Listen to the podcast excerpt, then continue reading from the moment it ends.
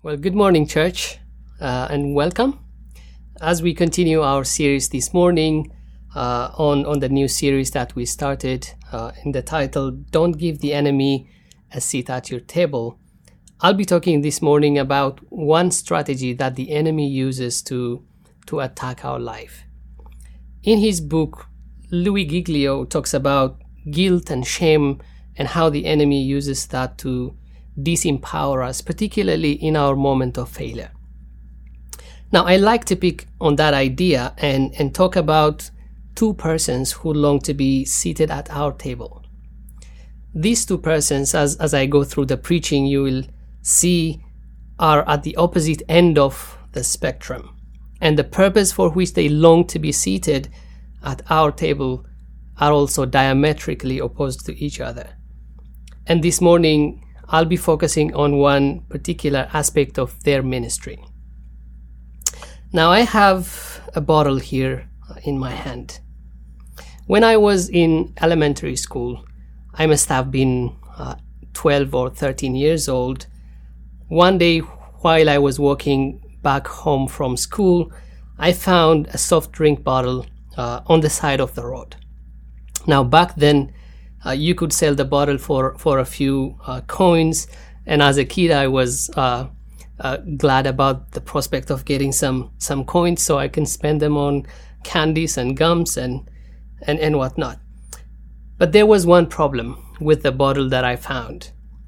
The very bottom of the bottle, this circle part, was broken. So I was not sure if I could sell it.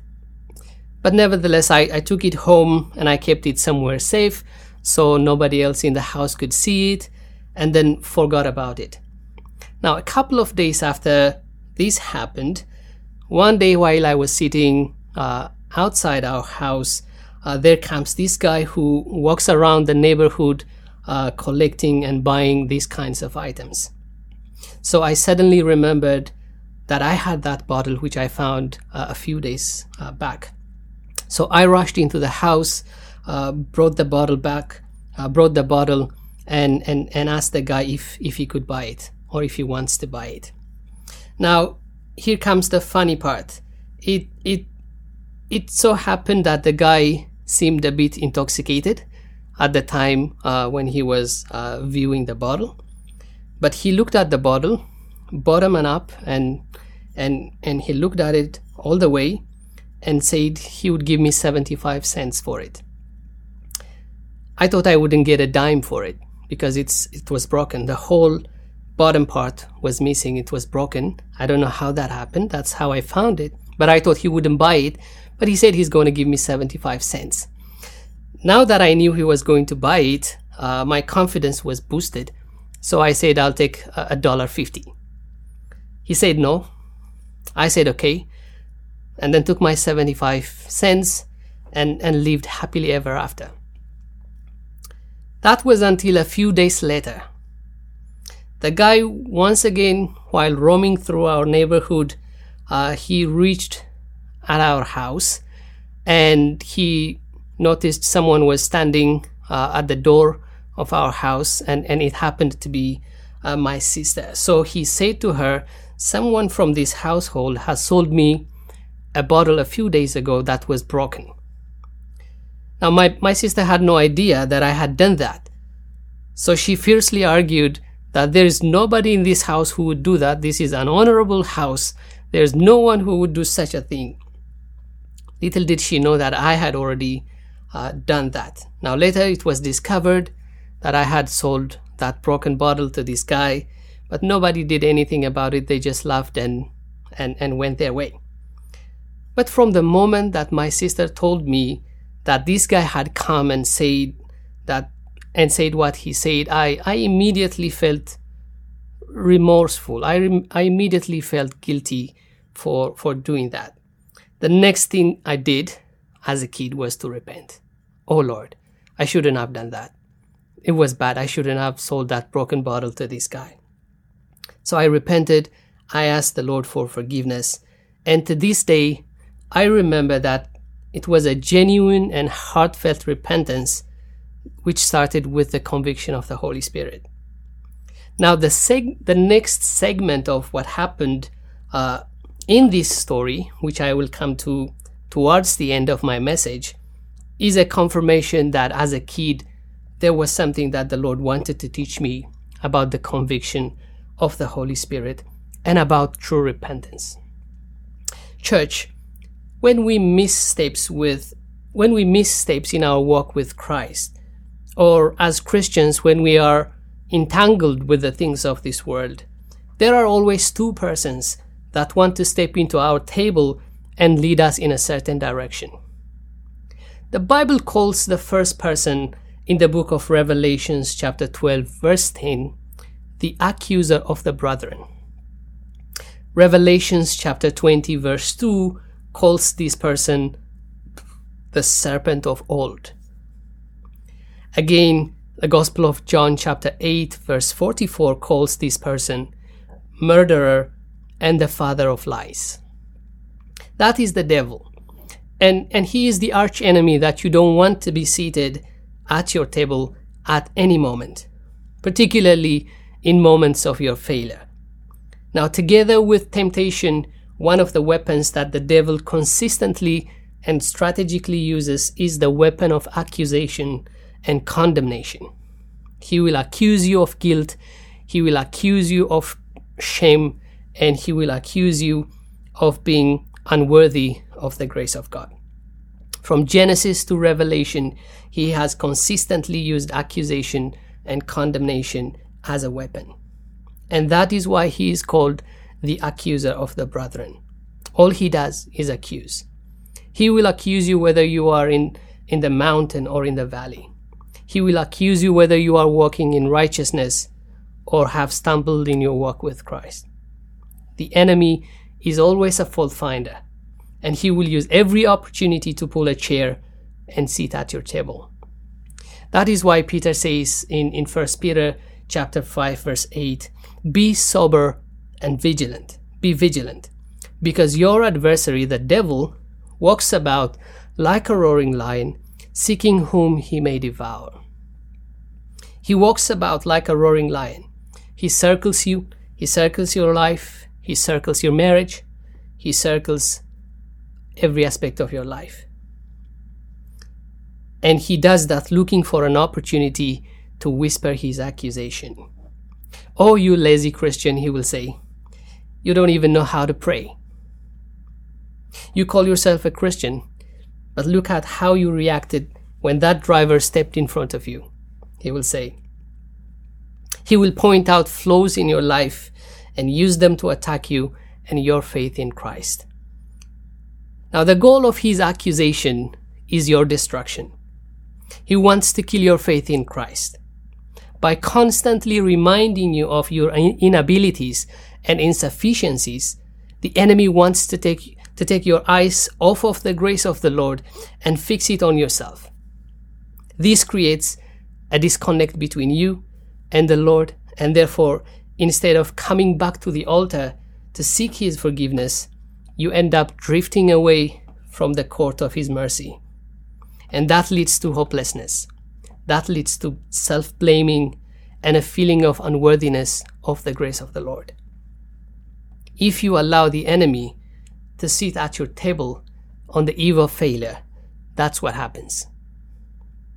But there is another person that the Bible describes and this person is also eager to sit at our table on the eve of our failure. The Bible calls this person in the Gospel of John, chapter 6, verse 7, the helper. Again, John chapter 16, verse 13, calls this person the Spirit of truth. That is the Holy Spirit Church. And He is the gentle guide of our soul in the midst of troubled waters. The Holy Spirit has a way of guiding us through the most difficult and uncomfortable situations, even when we have fallen in sin.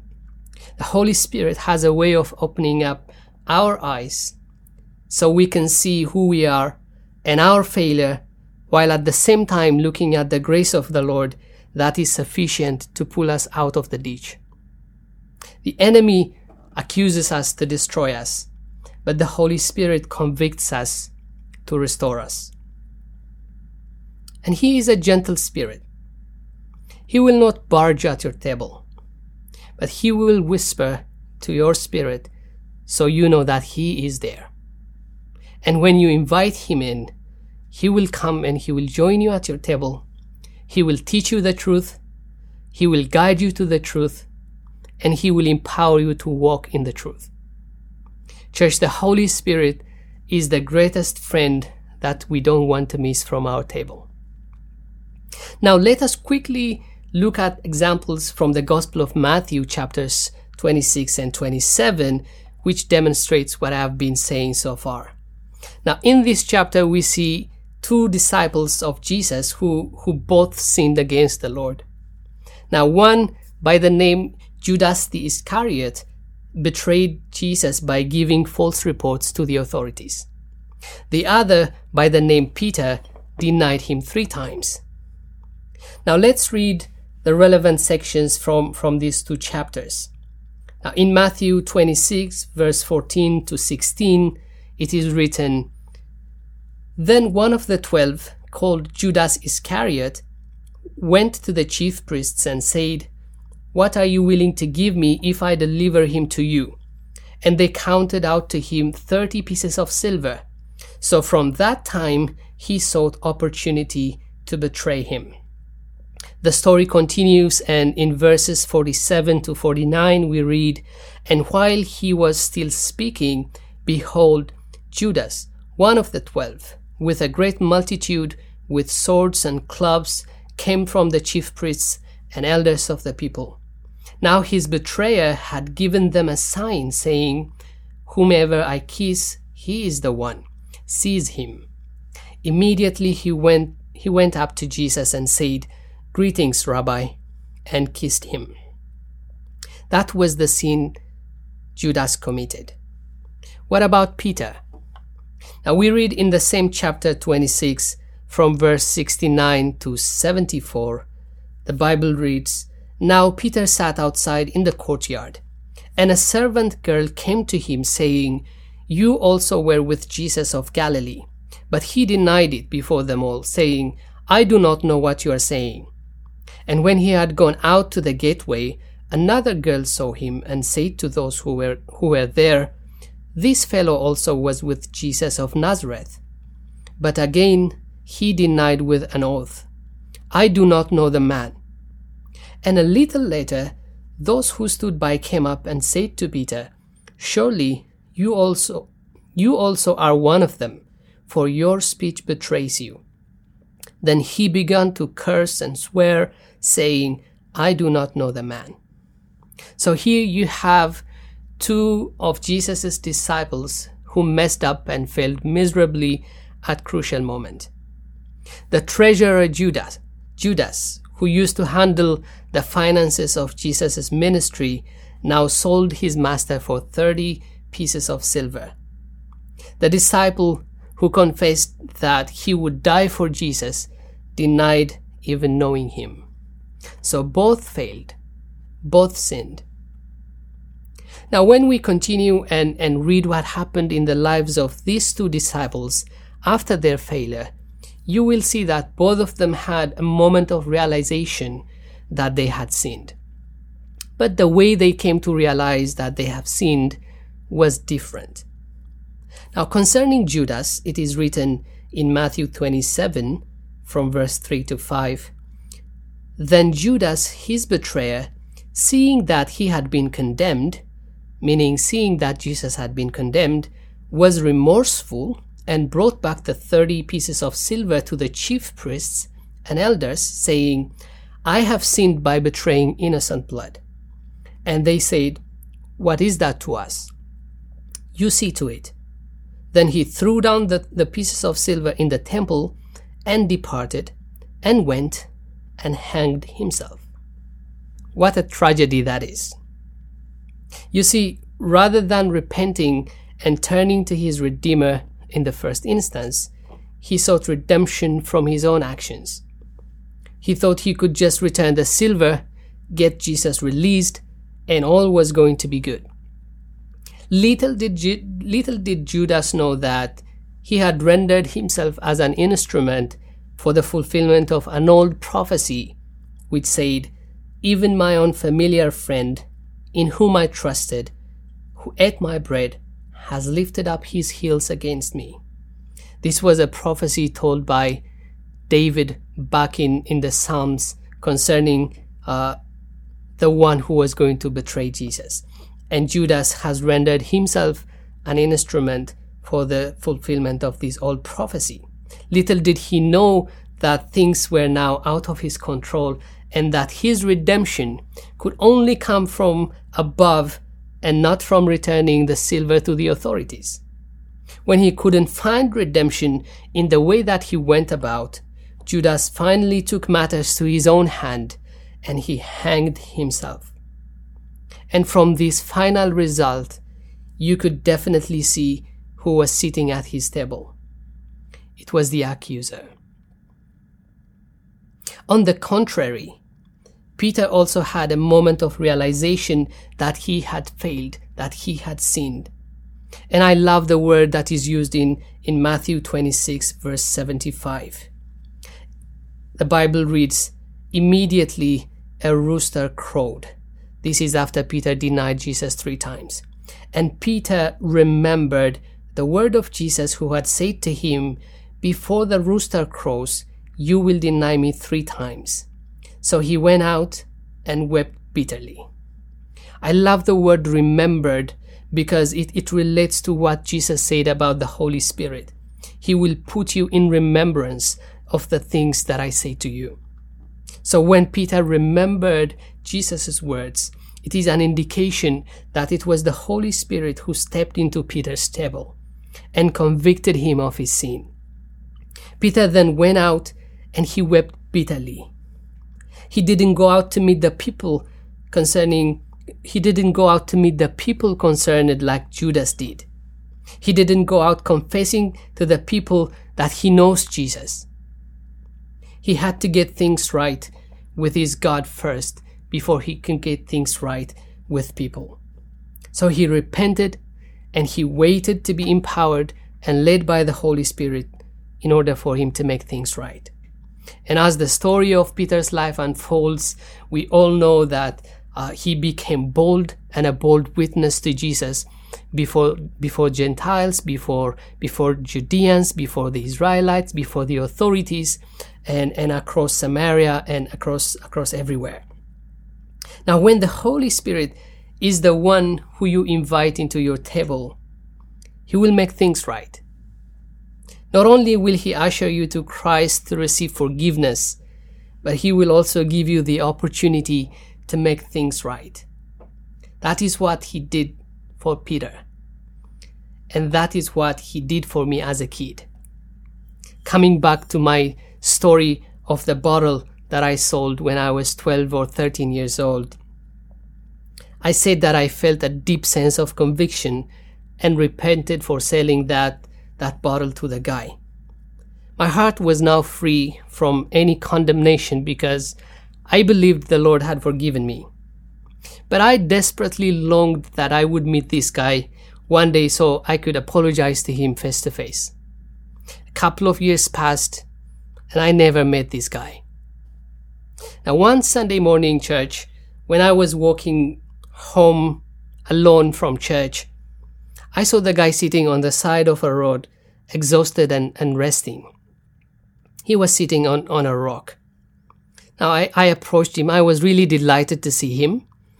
And I approached him and I asked him if he remembered buying a broken bottle a couple of years back.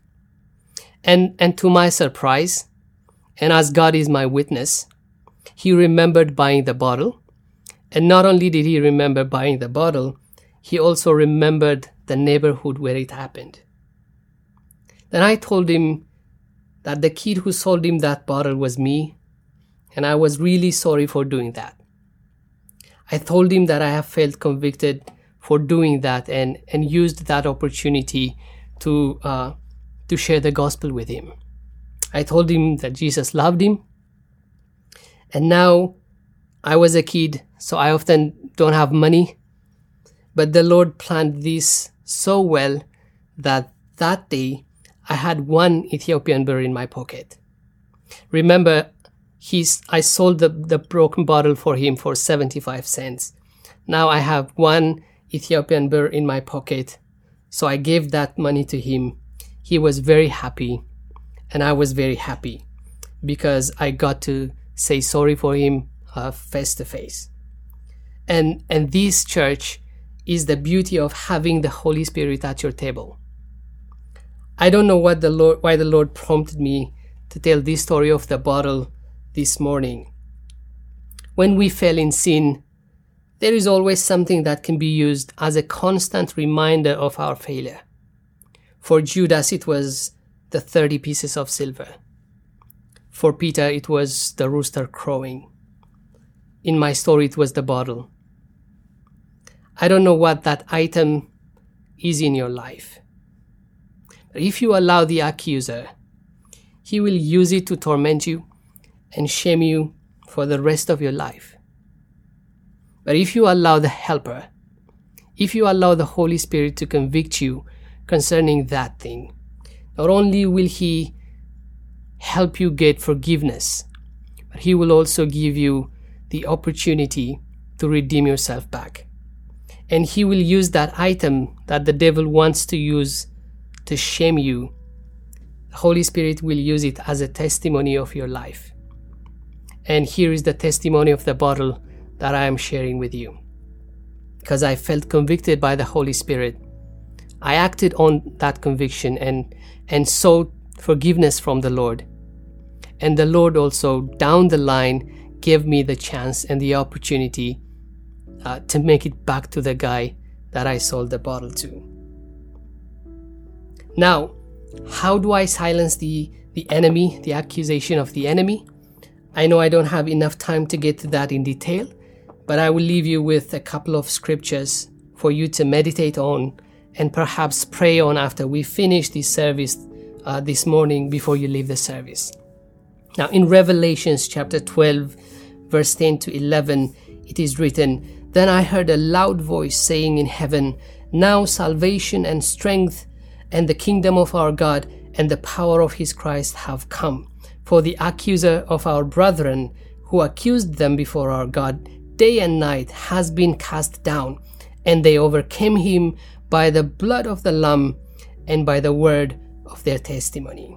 The blood of the Lamb, the blood of Jesus, is one of the secrets to overcoming the enemy's accusation. And then the word of our testimony, standing on the word of God and declaring it uh, by faith, is another key. The second scripture that I would like to leave for you is Isaiah chapter 43, verse 25. There the Bible declares, I, says the Lord, even I am he who blots out your transgressions for my own sake, and I will not remember your sins. When God says, I will not remember your sins, he means it. If God forgets it, you should not remember it. And the last scripture that I would like to leave with you is Romans chapter 8, verse 1. There is therefore now no condemnation to those who are in Christ Jesus, who do not walk according to the flesh, but according to the Spirit. Knowing and consciously declaring the truth of these words will set you free from the enemy's accusation. Know that the grace of the Lord is sufficient and that it will reach you wherever you are in life. May the Lord bless you, and may the Lord open your eyes to see His love towards you this morning. Amen.